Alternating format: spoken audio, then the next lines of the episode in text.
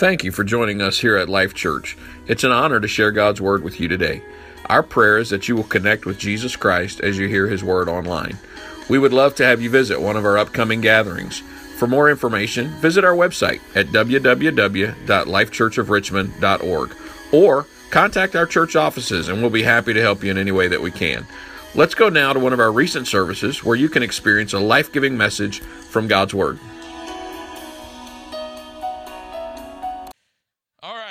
Into the word today. How about that? If you'll turn with me to Luke chapter 2. Luke chapter 2, beginning at verse 1.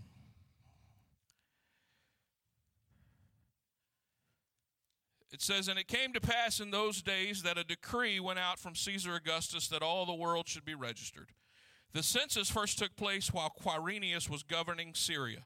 So all went to be registered, every one to his own city. Joseph also went up from Galilee out of the city of Nazareth into Judea to the city of David, which is called Bethlehem, because he was of the house and lineage of David, to be registered with Mary, his betrothed wife, who was with child. So it was that while they were there, the days were completed for her to be delivered, and she brought forth her firstborn son and laid him in a manger because there was no room for them in the inn. All right. How many of you are familiar with that story? How many of you have already heard that story at least once this holiday season? I got one. All right, great. How many of you have read it? All right.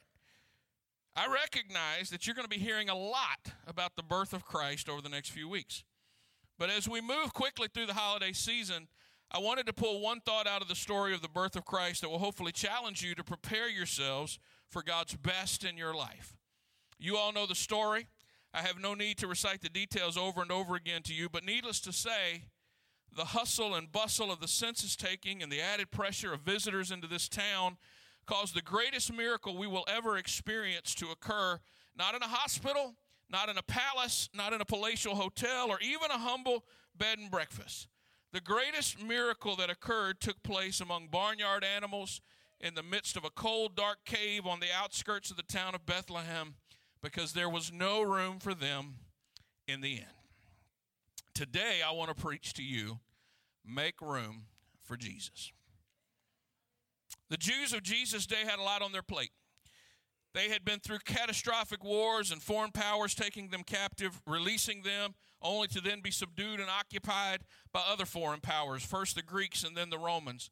They had seen them their temple desecrated. Uh, they cleansed that temple and then they rebuilt it by Herod. Uh, but their temple now only seemed to be more of a place suited for politics and, and, and, and, and shopping more so than the pursuit of God. The population was segmented between those who wanted to live holy and, the, and be separate and protect themselves against the possibility of sin, and those who were more interested in appeasing the occupying government by incurring favor with Rome and gaining political power as they cried out in their need for a Messiah, one who would come and rescue them from these foreign oppressors, they missed the very thing that God had promised He would do for His people Israel with the birth of Jesus Christ because there was no room. And today I wonder when God looks at us, does He see a vacancy sign or does He see no room? Man, I know you're familiar with this. Your wife finds a new piece of furniture and she just has to have it, and it's the perfect piece to finish off this room. We need it, we got to have it. So you get it, you bring it home, but the only problem is that based on the way things are currently arranged, with all the other junk that has occupied the space, there is no room for this new piece of furniture. So before you move it into place, you must spend some time doing what? Making room, right? You have to make room for this new thing that's in your home. So, what does it mean to make room? What do you mean when you say make room? I believe it means to search and remove those things that are in the way, right? Making room. John 1 23, referring to John the Baptist, he said, I am the voice of one crying in the wilderness, make straight the way of the Lord, as the prophet Isaiah said.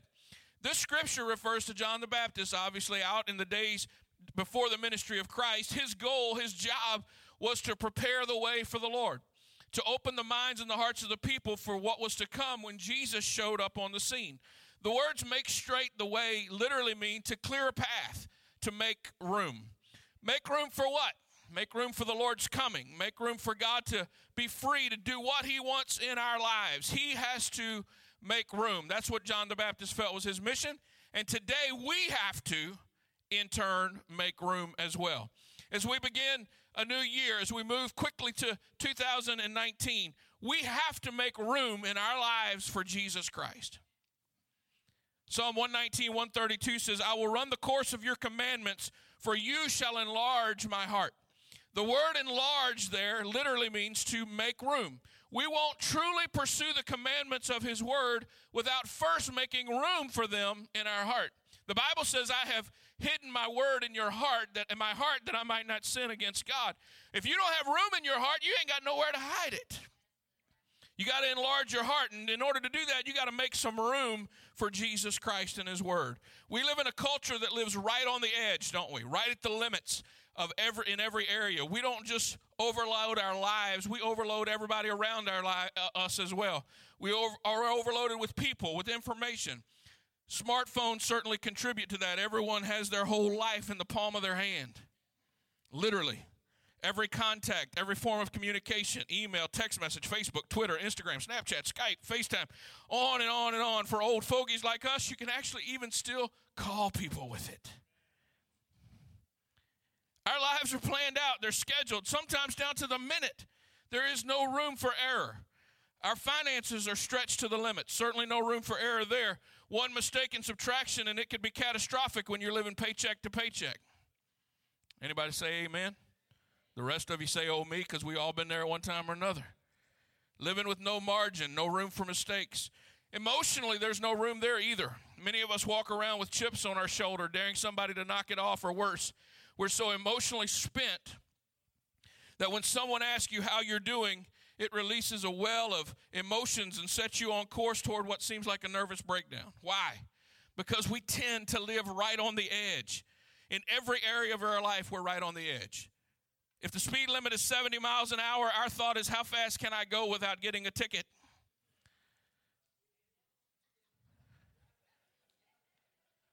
Some of us have lived by the thought that the police have the idea that nine, you're fine, 10, you're mine. We get mad if the cop gives us a ticket when we're going over by only a little bit. Listen, God didn't create us to live that way, maxed out, pushed to the limit, on the brink all the time. God wants us to have margin in our life. He wants us to make some room. It's the only way to live at your best. Revelation 3:20, I love this verse. It says, "Behold, I stand at the door and knock. If anyone hears my voice and opens the door, I will come into him and dine with him and he with me."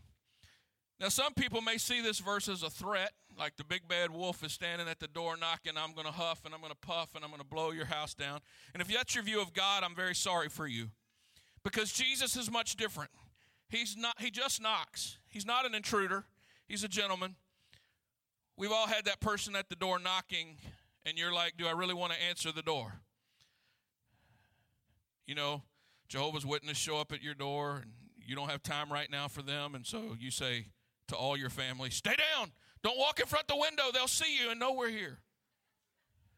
Some of you are laughing because you said it yesterday. A pastor went out one Saturday to visit his church members. At one house, it was obvious that someone was at home, but nobody came to the door, even though the preacher knocked several times. Finally, the preacher took out his card and he wrote Revelation 3:20 on the back of it and stuck it in the door. Behold, I stand at the door and knock. If anyone would hear my voice and open the door, I'll come into him and dine with him and he with me. The next day, the card turned up in the collection plate, and below the preacher's message was written the following notation Genesis 3:10. He looked it up. It said, "I heard your voice in the garden, and I was afraid because I was naked and I hid myself."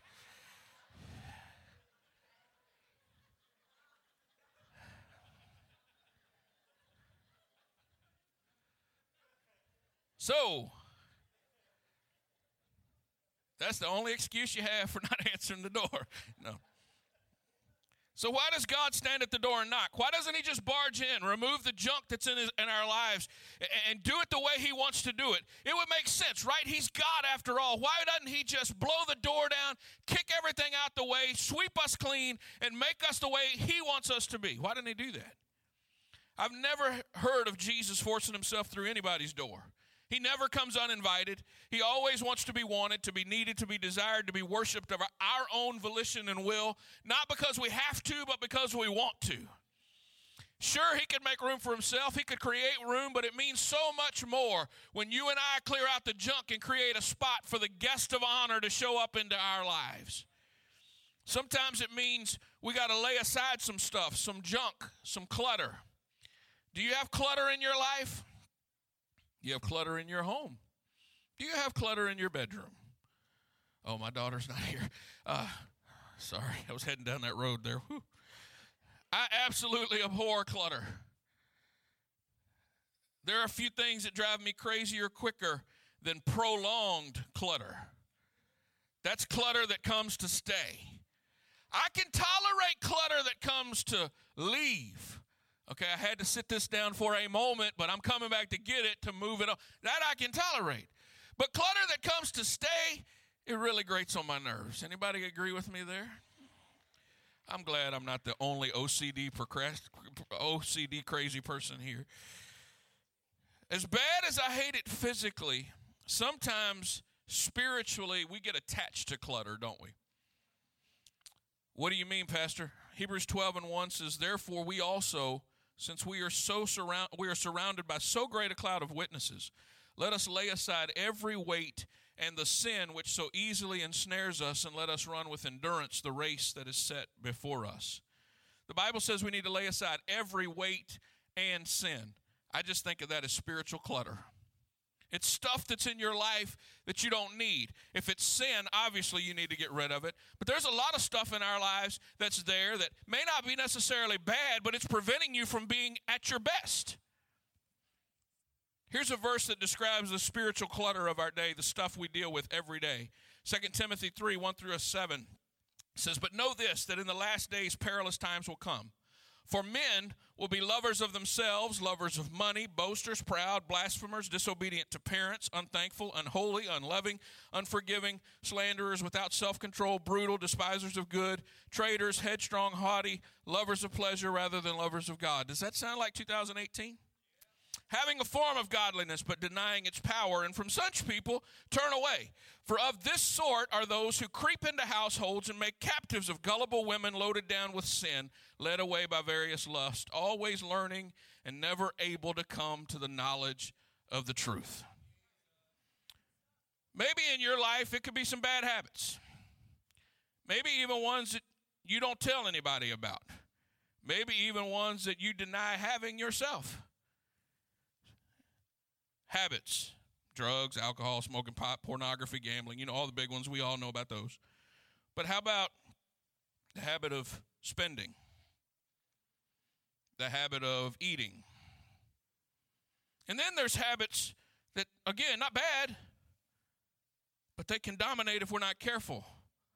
Sports. This time of year, hunting. Later, it'll be fishing. Later, it'll be golf, softball, you name it. Work. Right? There's things that we allow into our life to dominate us that if we're not careful, they can distract us from what God is trying to do. That doesn't mean you don't work, but it doesn't mean work's the only thing you do. Can you say amen? If we all will be honest, we all have things that threaten to crowd out the place of Jesus in our life. We have stuff that just piles up and pushes him out. Maybe for you, it's just that you no, no longer take the time to pray like you should. Or maybe some, it's you that you don't spend time reading the Bible like you ought to. Maybe you've sacrificed your daily devotions at the altar of soccer practice and PTA meetings. Sometimes the things that crowd out Jesus are not bad things, they aren't sin, but they are weights. They are good things that we've chosen over the best thing. They are things that drag us down. They are things that keep us from being able to give our very best to Jesus because we are so distracted with all of the little things that are in our life. Sometimes the things that crowd out Christ are not bad, they're not sin. I would be remiss to tell you that your child playing soccer is sin. But if soccer drives your child to the point that all you do every day of the week is spend time with them and taking them to soccer practice, to this practice and that practice and to extra training, and that's all you do, well, before long, Jesus has kind of taken a second place and soccer is number one. Can you say amen? Now, before anyone thinks this is a message of condemnation, let me just say the beautiful thing about Jesus is mostly he uses failures throughout the Bible. That should give everybody in here hope. I know it does me. God rarely uses perfect people because there's so few of them. There would little work would ever get done if he was waiting for only perfection. I am thankful that God uses imperfect people, Brother Kevin. I'm so thankful that when God looked at me, he didn't see perfection to pass over, he saw imperfection that he could work through that he could help me get over some stuff. He could work in my life. He could, if I would make some room for him, he might put up with the clutter until together we get rid of it, but I had to make some room. And because I was willing to make some room, he was willing to come and do into my life the amazing. Can you say amen? God uses mostly failures. Romans 7 21 through 24. I love this passage from the Apostle Paul. He says, I find then a law that evil is present with me, the one who wills to do good, for I delight in the law of God according to the inward man. But I see another law in my members warring against the law of my mind and bringing me into captivity to the law of sin which is in my members. O wretched man that I am, who will deliver me from this body of death? He goes on to say, The thing that I'm supposed to do, I don't do. And the thing that I want to do, I always do something different. I wake up every day determined that I'm going to do right today. And then I end up falling flat on my face and doing something wrong. I'm at war. I've got this constant tug of war in me, pulling this way and pulling that. I want to do right, but I, part of me wants to do bad. I want to do good, but there's a part of me that's pulling to me to do evil. This wretched man that I am, who will deliver me from this body of death? So while you're warring with the evil and struggling to do what is right, the answer stands just outside the door. Behold, I stand at the door and knock. Do you have any room? Any room in your schedule today for me? Can you fit me in today? I'm patient, but I really want to spend some time with you. As we move quickly toward the end of another year, let's clear out some junk. Let's make some room. Because the God of the universe not the rainbow vacuum cleaner salesman, the God of the universe, not the kid selling magazines at your door, the God of the universe, the Savior who died that you might have life, stands at the door and knocks. Can we ever make room for him? If we can't do it today, when are you going to do it? I used to sing this song, you know, that old song, Tomorrow. Tomorrow, I'm not going to sing it, trust me. I thought about today but tomorrow. I don't want to live like that when it comes to Jesus, Kevin. I don't want to live like that thinking, oh, yeah, I'm going to do it. I'm going to get there tomorrow. Because I think, if I'm not mistaken, the song ends with the idea that tomorrow very well might be too late. I want to make room today, not tomorrow, not someday in the future, today. There's four wise things I think we can say as we answer the door where Jesus is knocking. And I think that we can find them in Luke chapter 14, beginning at verse 16. It reads Then he said to him, A certain man gave a great supper and invited many, and sent his servant at supper time to say to those who were invited, Come, for all things are now ready. But they all, with one accord, began to make excuses. The first said to him, I bought a piece of ground and I must go and see it. I ask you to let me have me excused. Another said, I bought five yoke of oxen and I'm going to test them. I ask you to have me excused. Still another said, I married a wife, therefore I cannot come. I don't know why. It's a date, man. It's already made for you. You didn't even have to pay. So that servant came and reported these things to his master. The master of the house, being angry, said to his servant, Go out quickly into the streets and lanes of the city and bring in here the poor, the maimed, the lame, and the blind. And the servant said, Master, it is done as you commanded, and still there is room. Then the master said to the servant, Go out into the highways and hedges and compel them to come in, that my house may be full.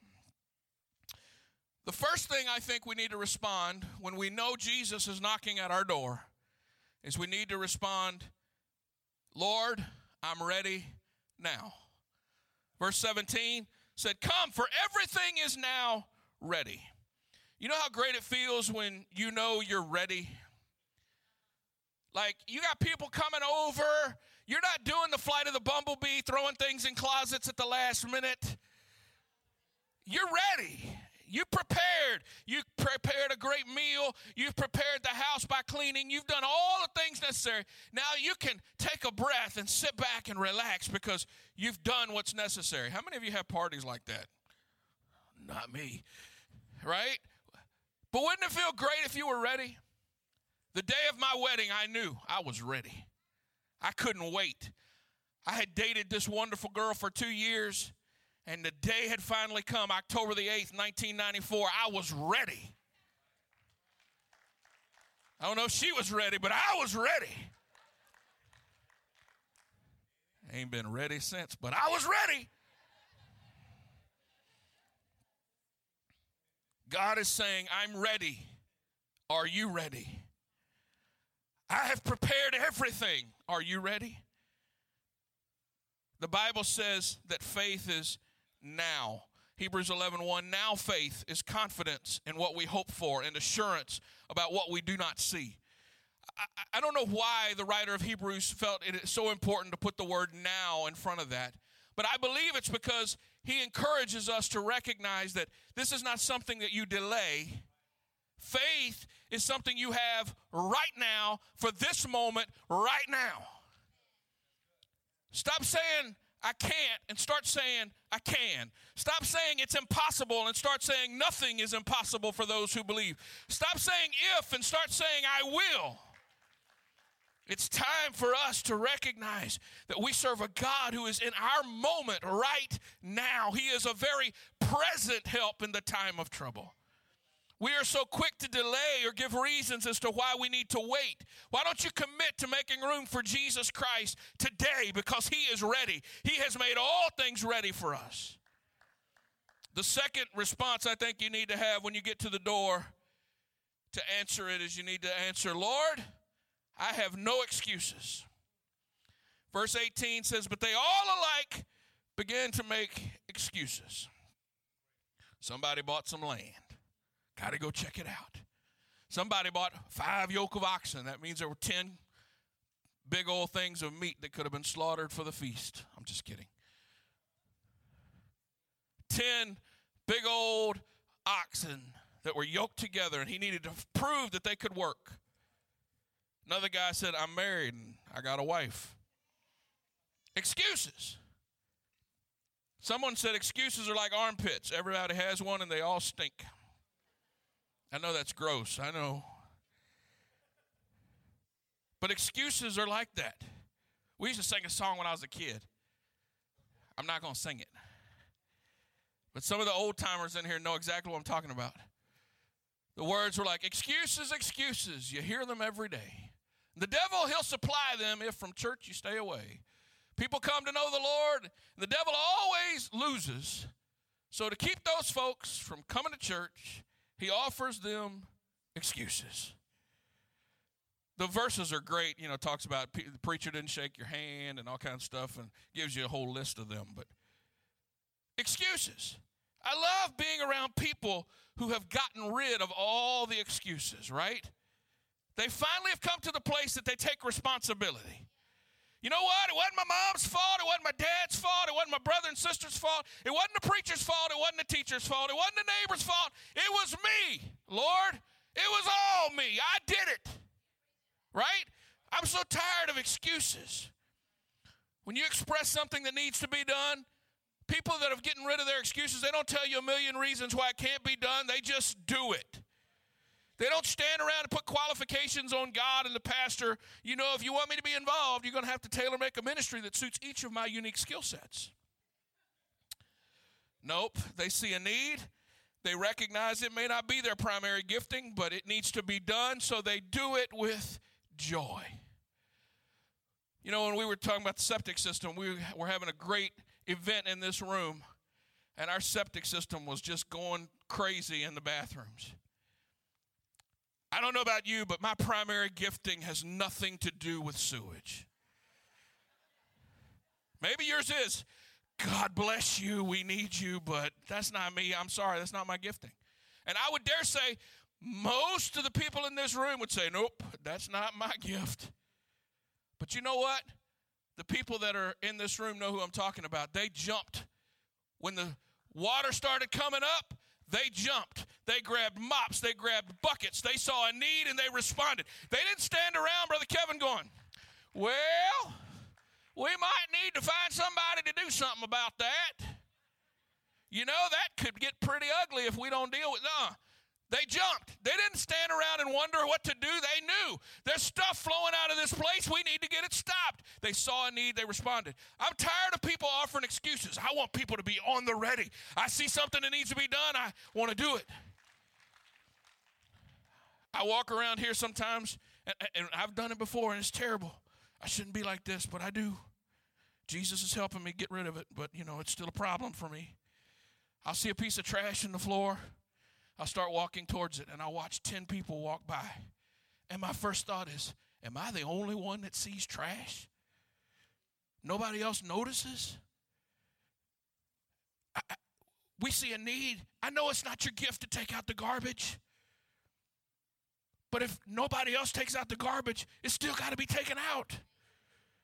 So if you see a need, don't make an excuse as to why it's not your gifting. Jump in there and do it. Others, they're not making excuses. They want to be in ministry, but they don't like the area that we need them in. I know you need help with kids, but I, I, I would rather preach the ministry uh, of, of campus crusades where we go and we preach to thousands of kids. I know you need help with four kids in the nursery, but I'm a thousand kid person. Right? People got big plans. Hear me, folks. We need everybody on board. If you see a place to work, we need your help because God said, if you'll be faithful over little things, I'll make you ruler over many. You be faithful dealing with the four, and God will give you opportunity to preach to a hundred, to a thousand. We all have so many excuses why we'll wait for another time to get involved, another time to partner in missions, another time to do something. But today is the day to make room for Jesus. The excuses, they don't look like excuses to us. They seem like legitimate reasons that they give in the Bible. All the excuses given in the parable, they seem legitimate. I bought some real estate, bought some livestock, I got married. Have you ever known an addict, eventually everybody can see the problem except who? The addict. An anorexic standing in front of the mirror, she can't see that she's killing herself. Everybody else is thinking, please wake up and see it, or this is going to kill you. But she thinks, I'm fat. This morning, you may not even realize that you're making excuses, but if you're allowing anything to keep you from being fully engaged and connected to Christ, it's time to eliminate the excuse and to start pursuing Jesus full bore, all out, giving everything you got to Him. The third way you should respond when Jesus knocks at your door is to respond, Lord, I'm broken. Verse 21 Jesus in his story says, Bring in the poor, the crippled, the blind, and the lame. Lord, I'm broken. I got stuff in me that is messed up. I got stuff in me that I need help with. I am no I am by no means the one that is worthy of your love. I need help. You know, there's a man in the Bible named Bartimaeus. He's blind. And he stops Jesus because he wants to see. Many of us may not be physically blind, but in some ways we're weaker than that. We can't even see Jesus walking our way. Therefore, we can't hear him ask, What is it that you want? See, Bartimaeus, he says, he, he hollers out for Jesus, and Jesus stops and says, What do you want? Bartimaeus had an opportunity to say, I want to be well. I want to be able to see. I need my eyes. But if we aren't open to the knocking of the Lord, if we're not open to Him calling out to us, we may miss our opportunity that He comes by. We don't even get the opportunity to tell Him that we need to be fixed because some of us, we, our lives are in shambles, and we made it through Thanksgiving and we held it together for family and friends. But now Christmas is here, and when you close it, your eyes at night, the darkness tries to press in on you, and everything feels like it's coming apart at the seams, and you are falling apart. But you walk in here on Sunday morning and somebody says, "How you doing?" I'm great. Everything is awesome. Jesus is amazing. I'm so proud of the life that I built for myself. It's just great. Then you go to your seat and you sit there and you're falling apart on the inside, but every person that sees you, you put a big fake smile on and you act like everything's perfect. And I'm not saying that you need to walk around and broadcast every problem that you got. But when Jesus comes in the room, Brother Kevin, you better believe I ain't faking smiling. I'm not, if I got a need and he's got the answer, I'm getting to him. We can sit in our dark lives and let everything fall apart, or we can invite Jesus to be a part. Put him in the center, put him right in the middle of everything you've got. Psalm 34 18. The Lord is close to the brokenhearted and saves those who are crushed in spirit. Jesus went so far as to say that his ministry, he was anointed to bind up the brokenhearted. Why would he put that as such a priority if we didn't have broken hearts? If our hearts couldn't be broken, if we are supermen, uh, he knows that when we come to him, we're broken and we need help, and he binds us up. Today, he knows right where you are, and he wants to put the pieces back together. The dreams that seem shattered right now, he can piece them together, but you got to make some room. You got to let him in. The fourth response we need to respond with, Lord, I recognize that you want to come in. Verse 21, he says, Go out to the roads, the country lanes, and compel them to come in so that my house will be full. He wanted them in so bad, Brother Kevin. He said, Do whatever you got. If you got to trick them, if you got to, whatever you got to do, compel them to get inside. We need to respond to him. Lord, I know you want in, and I'm, I want you in. The servant was commanded to go and do whatever it took you know, there's some people that they just go to church. Their wife makes them go. They go to avoid a phone call from the pastor. They don't want to hear about it from their mom they don't show up, so they just go. They're not really invested, they're just here. But then there's some other folks, they love coming to church. They're so excited to be in God's house. They are connected to God. They recognize that not only do I want to be here, but He wants me to be here. I'm not here today because my wife wants me to be here. I'm not here today because my parents raised me to be here. And I love my wife and I love my parents. It's nothing against them. I'm here today because Jesus wants me to be here, and I want to be here for Him.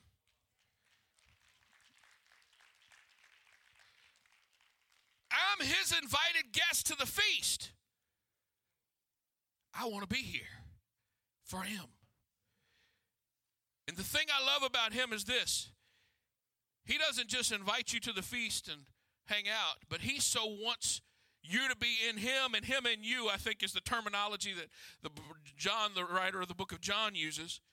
He so wants to be in you and you in him, the vine and the branches. He wants you to be so connected that when he departed the earth, he promised that he would send a comforter that would be the Holy Spirit to come and dwell with us and shall be in us. He didn't no longer just want to walk side by side down the road, he wanted to take up residence within each and every one of us.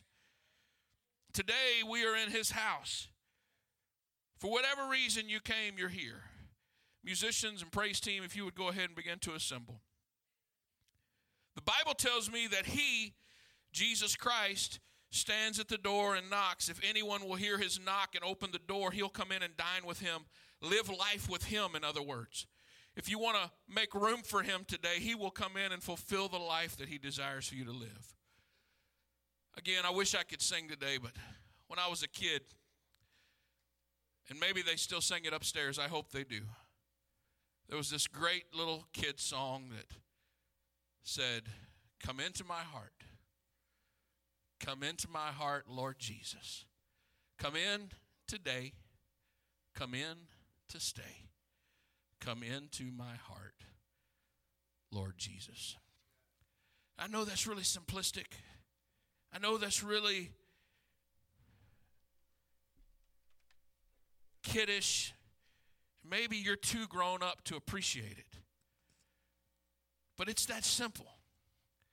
See, I can live here cluttered up, frustrated, irritated, aggravated, all run like I'm run to death without Him. Or I can simply say, Lord, come into my heart, Lord Jesus. Come in today, come in to stay. Come into my heart, Lord Jesus. David was an amazing character in the Bible. Had a lot of issues, yet we know him as someone who was after God's own heart. That gives me hope this morning. I hope it gives you hope. That no matter what my struggle might be, I serve a God who is connected to us on a heart level in spite of our failures and fallacies. But David had gone out, committed terrible sin. He had committed adultery, and then he committed murder to cover it up. I mean, that's like two of the top ten. He broke them bad. And then he was hiding, living like he was super holy and everything was great, and acting like life was just the way it was supposed to be. And, and a prophet came to him, told him a story. The story made David mad. David was like, I'll go and slaughter any person who's done the things you're describing. And then the prophet says, You're the man. I can't imagine that happening in my life. I hope it never does, but if it does, I hope my response would be David's response. Because David in Psalm 51, he writes, Create in me a clean heart, O God. Renew a right spirit in me. A steadfast spirit, a right spirit, one that is determined to live according to the precepts of God's word. Create in me a clean heart. You see, Mika, I've never done this. I've heard people do this. Their house just gets so cluttered, it's just easier to start fresh. Right? Sometimes you just look at the mess that you've made of life, and it would be easier if I could just start over. Right? That's the beautiful thing about Christ. He says, if any man be in Christ, he's a new creature. Old things are passed away. Behold, all things become new. David said, Create in me a clean heart. When God creates something, He doesn't do it halfway. He doesn't start with old material. He doesn't start with junk. He doesn't take all the old pieces and make back together again the broken part that you had. He creates brand new. And so today, my responsibility is to make room for Him so that He can create in me a clean heart. So many people are running around trying to clean it up for themselves. And I'd love to tell you that that's a possibility, but your best, the best you can come up with, the Bible says, is filthy rags. The best I can do is still rotten. The best I can come up with is still filthy. I need Christ to come and create clean in me. So when we talk about a song like Come Into My Heart, we're not just inviting Him in for a moment. We're inviting him in to stay because we want him to create in us a brand new life. I want to be in him and he in me so that I can be a new creature in Christ Jesus.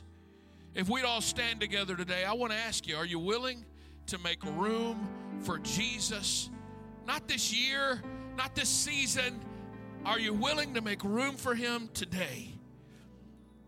The Bible says today is the day of salvation. Now is the appropriate time. I wonder today if you'd be willing to respond and say, Lord, that's me. I've let everything in life clutter up my life. I need to clear out some room and let you be Lord of my life. I want you at the center. I want you as the centerpiece of me. I want you to be everything in my life that I need it to be.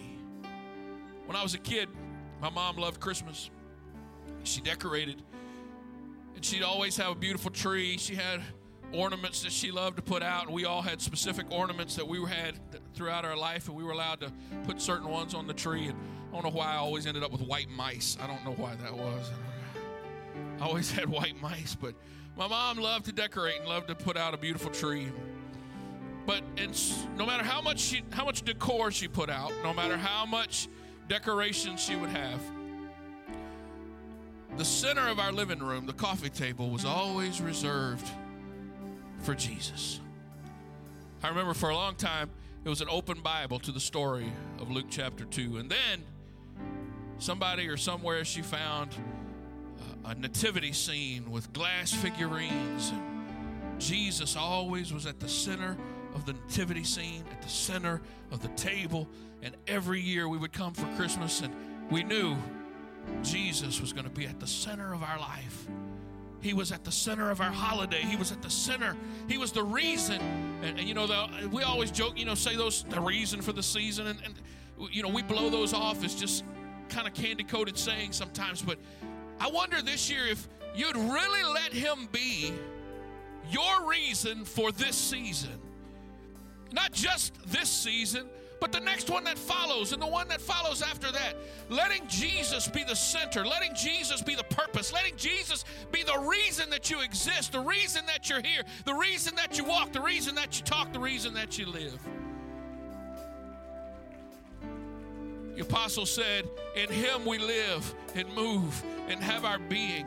I don't know about you, but I want to know that I know that I know that I know that Jesus is at the center of everything I've got going on in my life.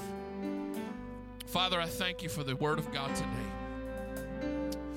I thank you for your people who have been so kind to listen and respond. Father, right now I pray over this congregation that your glorious presence would come in. Come into my heart. Come in today. Come in to stay. Come into my heart, Lord Jesus. Take up residence within us all today, oh God. Let us walk afresh in a new life in you today. Lord, I'm not satisfied with the old. I want to be made new. Created me a clean heart today, oh God. Renew a steadfast or right spirit within me. Let me be the person you made me to be, called me to be. And though I'm imperfect, you love me anyway, and I'm so thankful.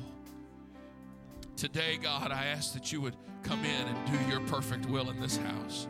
As they begin to sing, this altar's open. We have people up here who will pray with you if you have something specific you want to pray about.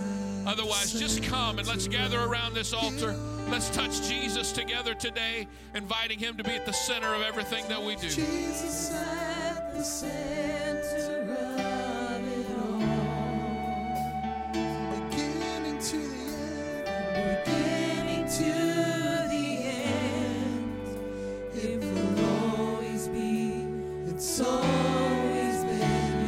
Make it easy for somebody beside you to come and come with them? Let's gather around this altar.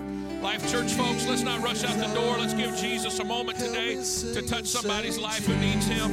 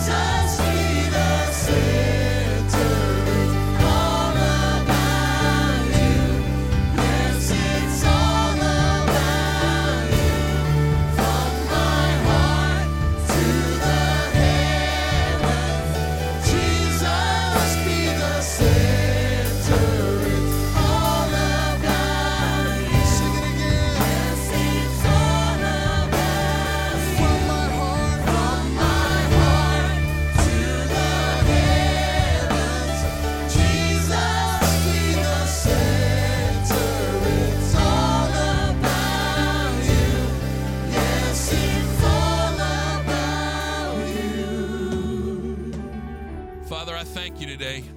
I thank you for your grace and your mercy. It never ends, God. I'm so thankful. I'm thankful, God, that tomorrow morning when I wake up, the storehouse of your grace will be filled once again.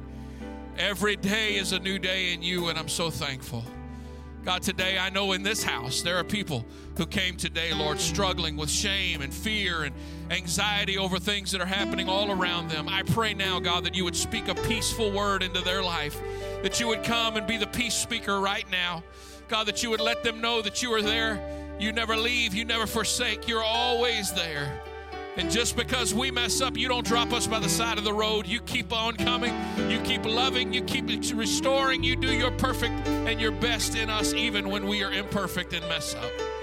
I thank you today for your goodness and mercy, your grace, which is amazing.